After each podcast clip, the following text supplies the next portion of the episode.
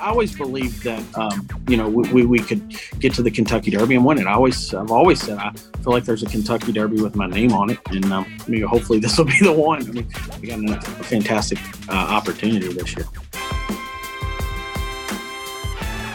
Welcome to What's Next with Eric Wood, presented by Twin Spires, where we will inspire you to make your what's next in life your best yet by learning from some of the best. With this week being the week of the greatest 2 minutes in sports, the Kentucky Derby, we are blessed to have one of the best, if not the best, horse trainers in the entire world join us, and that's Brad Cox. Brad grew up just 2 blocks from Churchill Downs in Louisville, Kentucky, and will try this week to become the first Louisville trainer to ever win the Kentucky Derby when he brings the current favorite, Essential Quality, to the race. We gave away the Derby winner on the podcast last year with Bob Baffert and hope to do the same this year for you. There are over 100,000 new podcasts being released each week, so it means a lot to me that you spent your time tuning into this episode. I can't wait for you to hear Brad's inspiring words on this podcast, and if you love it, please share with a friend and on social media and rate, review, and subscribe to the podcast. Enjoy. Brad, welcome to the show.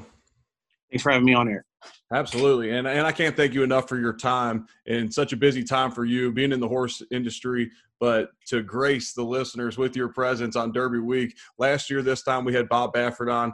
He ended up winning the Kentucky Derby. Hopefully it's a great omen for my man right here, Brad. And let's give the audience a little bit of a background.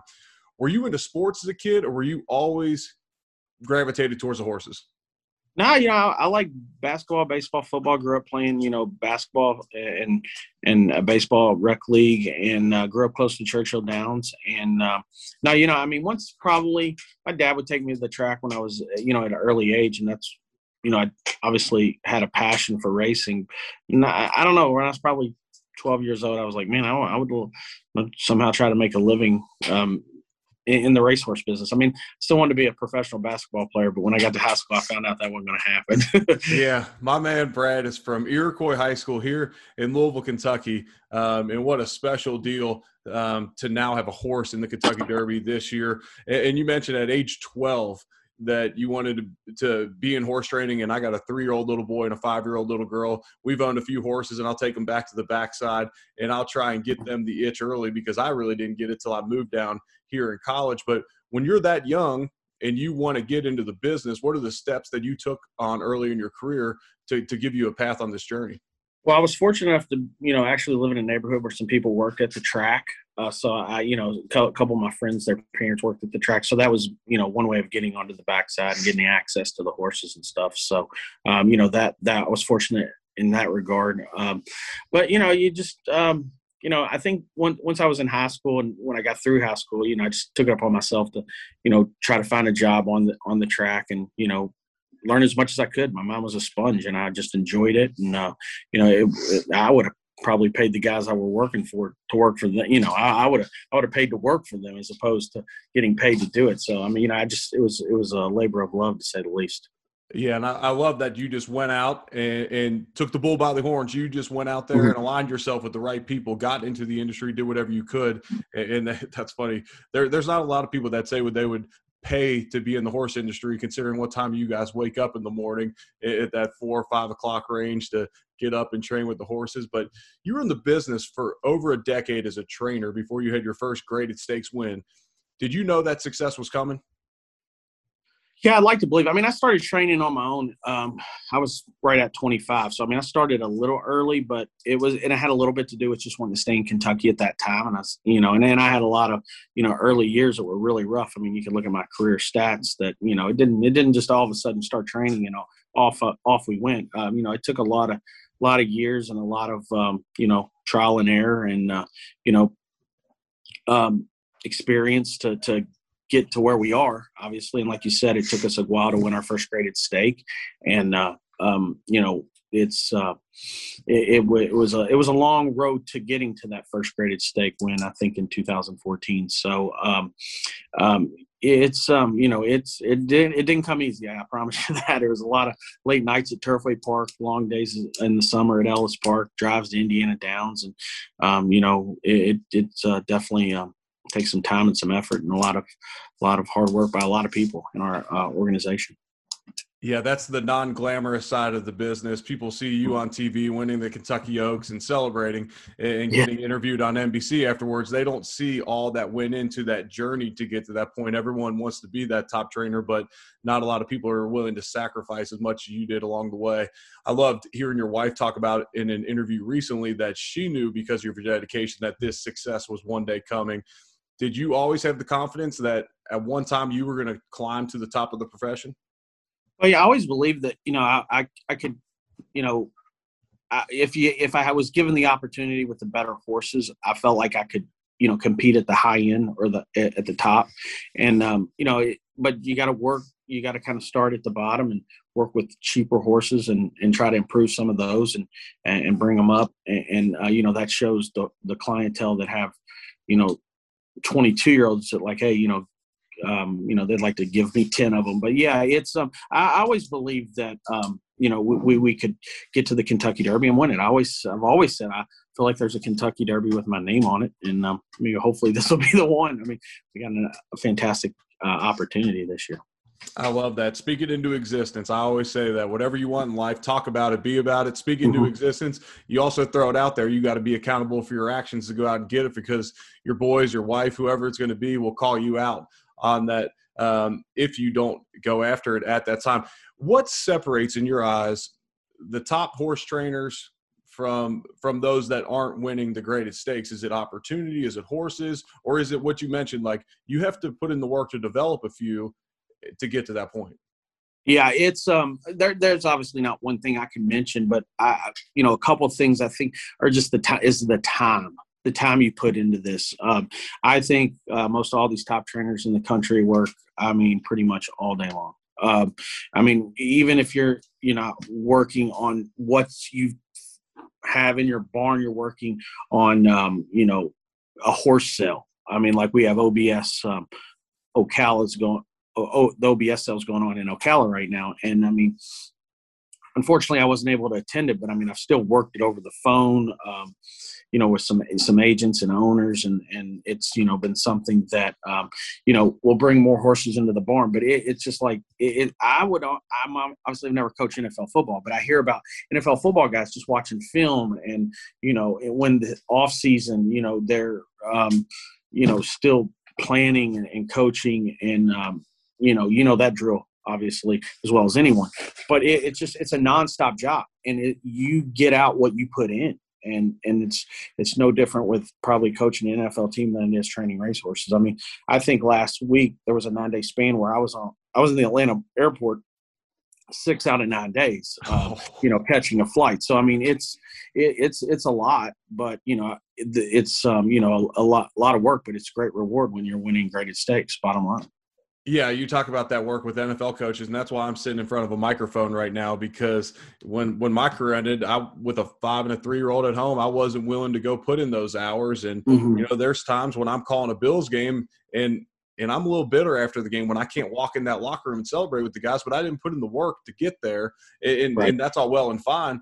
But, man, that work and dedication that the coaches put in, and we're hearing it now through the horse trainer. And there's work in any industry. Man, there's just there's periods of long hours. And you mentioned the horse sale, and I don't want you to give away all your tricks and secrets, but I want to know, like, one thing that you're looking for when the horse is walking out, like that maybe someone isn't. And the only reason I asked this is it blew my mind when we were looking to buy a horse one time, and they said, watch if the back hoof replaces the front one.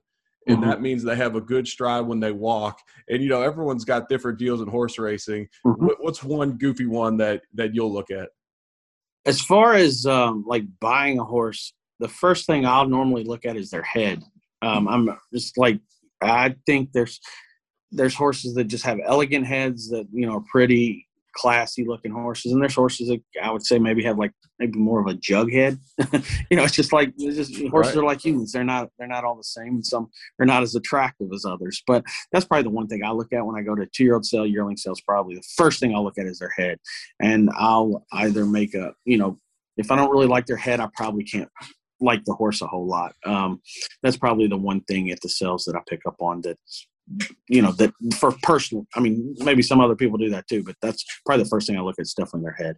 That's hilarious to me. But honestly, every single morning you're going to have to look at that face staring out of the stall at you. You better like that face that's looking back at you. Exactly. And if you ever go back on it now and pick out a big old jughead and it stinks, you never forgive yourself for picking the one that you said you would. That's hilarious to me. Exactly. So you win the 2020 Eclipse Award for Most Outstanding Trainer, and I've seen you in enough interviews, and I know you're not going to brag on yourself here, but talk a little bit about the team around you, because I've heard you brag about the team that you have around you.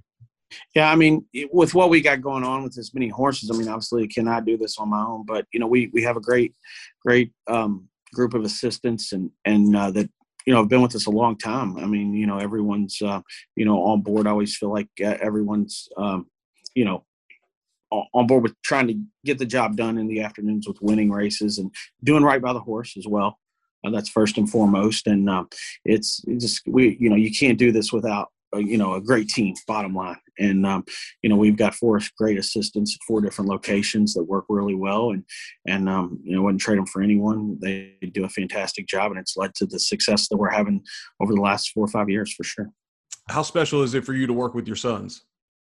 It's amazing. And you know, it's nothing that I've ever thrown on them or tried to push on them. They've just naturally, you know, being pretty much raised at the barn, that they love it. They really do. I think they love the competitive side of it. They love the horses. They're great horsemen. They're really good at handling horses. And they really, really do like the competitive side of it. As far as they want to win. I mean, they, you know, it's tough to win in this game, and they definitely have been bitten by the bug and want to succeed. And at some point, I mean, I don't know for sure, but I would say at some point, you know, both of them will probably train at some point on their own.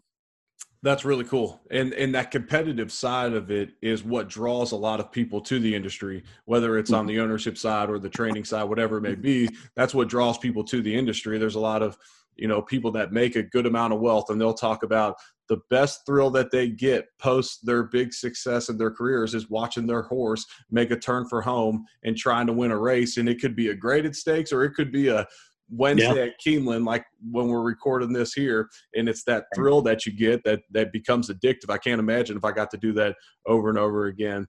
We mentioned earlier that you have a horse running in the Kentucky Derby. You're from Louisville. No trainer from Louisville has ever won the Kentucky Derby in all the years. What would it mean to you to be the first? Oh, I mean, it would be huge. I mean, I just want to win that thing. I don't care if they say I'm from Louisville, St. Matthews, Simpsonville. It doesn't matter. I just want to win that derby. But no, it would be huge. I mean, I've thought about that, and there's been some great trainers that have had an opportunity from Louisville that have had an opportunity that have come close. But to be the first, it would be special. It really would. I mean, that would be, you know, go down in history. That'd make the history book. So that'd be very, very cool. I really, really would be neat. I know that now that horse racing is truly a global brand, it would make us extremely proud to have one of our own to hoist that garland of roses, and that's for sure. When you're at the races on a day-to-day basis, are you betting the races as well? No, I don't bet. I know people probably think I'm lying, but I don't. I mean, listen, if I have a horse that – this is just an honest – if I have a horse that I say like that's a first-time starter and say I think it's a fair price, say 5-1, 6-1, and I really thought he had a big shot first, I mean, I may bet $100. Or if I had a horse that I thought would run big first time and maybe had a bad trip, or I knew there was some type of excuse – for his bad trip, and he come back and he was a decent price, I might bet a couple $100. But, you know, as far any more than that, no. And I have to have an angle. I don't just set at the races and like look at the program and pick who I think's going to win the race. I have to have, and not just my horses. If I'm watching a race and you know, I see a horse has a tough trip, or, you know, he didn't get away good, or he ran well but he's stretching out, and I just make a mental note, like, I think that horse would be tough next time when he runs back, say, going long. And it's not even my horse. If I happen to be at the races and see that horse is in, I'd maybe bet a couple bucks just because I made that mental note and I remember it, say, a month later. But I don't have time to handicap races. I just don't have time. This episode has been brought to you by Jordan Yoakum at Tom James Company. Jordan is my clothing guy, and I get everything from him, from custom suits and dress clothes to casual wear. Let Jordan do the shopping for you to save you precious time that could be focused on your family, career, or hobbies. Jordan can work virtually with anyone in the world, and if he cannot personally get your measurements himself, he will have someone come get them for him. If you have put on the quarantine 15 like many have and your clothes aren't fitting properly anymore, he can also make adjustments to the clothing you already have. There's a certain confidence that comes with having clothes that fit perfect, and let Jordan give you that confidence. You can contact him by email at jordan.yoakum@tomjames.com or visit his website louisvillecustomclothing.com. Contact info will be in the show notes. It amazes me talking to horse trainers, and I'm saying this because you're making mental notes and you're remembering these horses' names. It amazes me how horse trainers can, throughout history, bring up horses' names. And I believe that you only have like so much mental capacity. So if you fill your brain with like a bunch of crap, then you're not going to be able to regurgitate it when you need to. That's why sometimes on the broadcast week, I might not watch as much TV, or I might not watch as much sports that's not relevant to mine. Do you struggle with people's names because you have so many horses' names in your head? I can at times struggle with people's names. Or my sons, Bryson and Blake and Brody. I mean, that's three B's, right? So I'll call them. But I don't know if that's legit. But I definitely know more about horses than I do humans. I promise you that. And I get along better with horses than I do humans. That's hilarious. A couple more surrounding the Derby, and then we'll get to the recurring questions because I want to be sensitive to your time on this busy week. How has Essential Quality been training? Fantastic. I mean, he's really, really doing well. His breeze last weekend was spot on, exactly what we were looking for at Churchill. And then you have another one this weekend. But as far as how he's doing, he's right where I honestly feel like he's every bit as good going into this race right now. No, he's better going into this race than he was the Bluegrass. So we're right where I feel like we need to be, and happy with how he's moving, how he's developed mentally and physically, and we're in a good spot. And he loves Churchill, so I think we're set up for a big effort. That's great to hear. Last one. Is it tough managing different owners before a race like the Kentucky Derby? If there's multiple people involved and maybe they have different interests elsewhere, is that a tough spot for a trainer to be in at times? I don't really feel like it is. I mean, I can't say that it's any tougher than have, we have a large stable. So, I mean, the first year I ran a horse in the Oaks, we had the opportunity to win it with Monomoy Girl. We also had two other fillies in the race that year. So as far as, being able to manage three horses, I don't feel like to this point it's been an issue at all. Good. I'm glad to hear that. All right, let's hit some recurring questions and we'll get you out of here. What's your favorite book? The Daily Racing Form. That's what I thought you were going to say. No, you know what? I mean, I'm not a book reader. I'm just not. I do read like the Thoroughbred Daily News online and the Bloodhorse.com and stuff online, but that's probably about as much reading as I do other than the racing form. Good deal. What role does your faith play in your life? It plays a big role. I mean, I don't go to church enough. I promise you that. You work a lot of Sundays and Saturdays. Yeah, but we'll jump in there on Easter Sunday or Christmas Eve mass and stuff. But, my wife is definitely a little more religious than me. I shouldn't laugh about that or say that, but it's definitely the truth. But she tries to keep me in line there. Good deal. What was your first car? I had a Buick Skylark. Nice. What year was that one? I started driving, I started driving in 96. And I don't know how old the car was. I guess it would have been like an 89, I don't know, to be honest. I just remember it was white. It meant a lot to you. Yeah. Who's the most famous person in your phone? Besides you. That's not Let true. Me see. Dan Issel.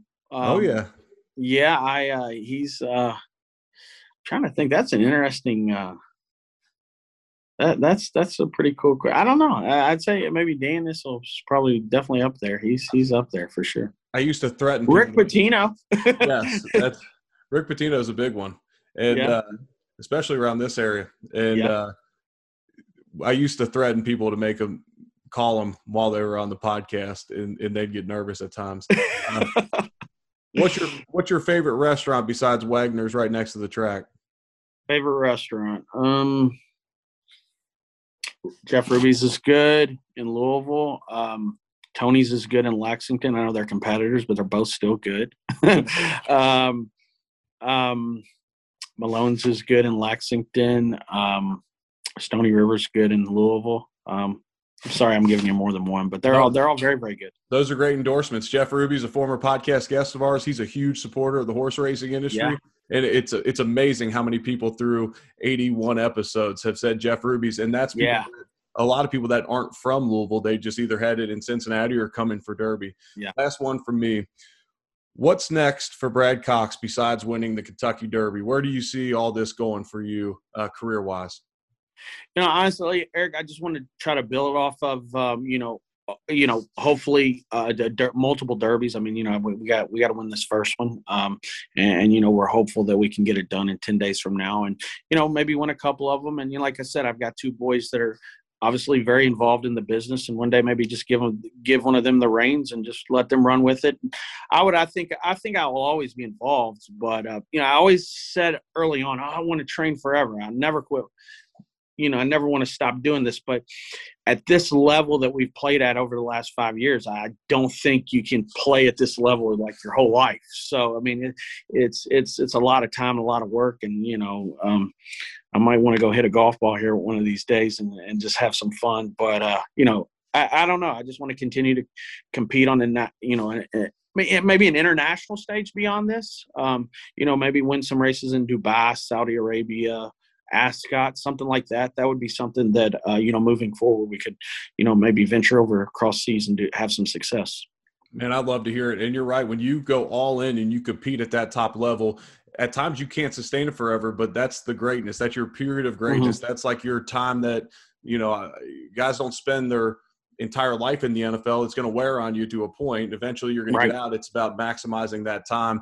And honestly, for someone who's made their home in Louisville, Kentucky, split part of the time between here and Buffalo, but always kept the home in Louisville, you make us proud every week when I turn on the races and I see your name come across the screen. You're from Iroquois High School, south end of Louisville. I'm from the west side of Cincinnati. That's where I grew up. Very similar backgrounds as far as just being blue collar, all about the work ethic. So I've known about you for so long, so much respect for you, and the fact that you took some time out to grace us with your words here today. I'm just appreciative, brother. Thanks, Eric. I really appreciate it, and thank you very much for having me on. Absolutely. Let's go win a derby. All right, buddy. See you soon. Thanks. See ya.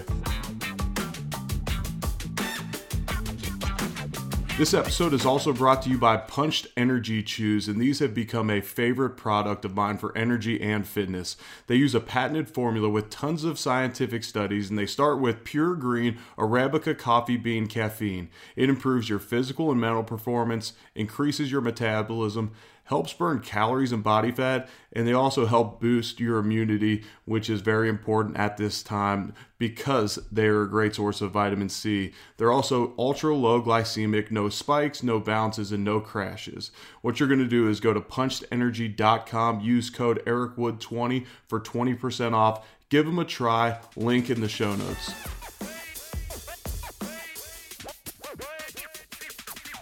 Thanks for tuning in to this week's episode. If you enjoyed this episode, please share it with a friend or with your followers on social media.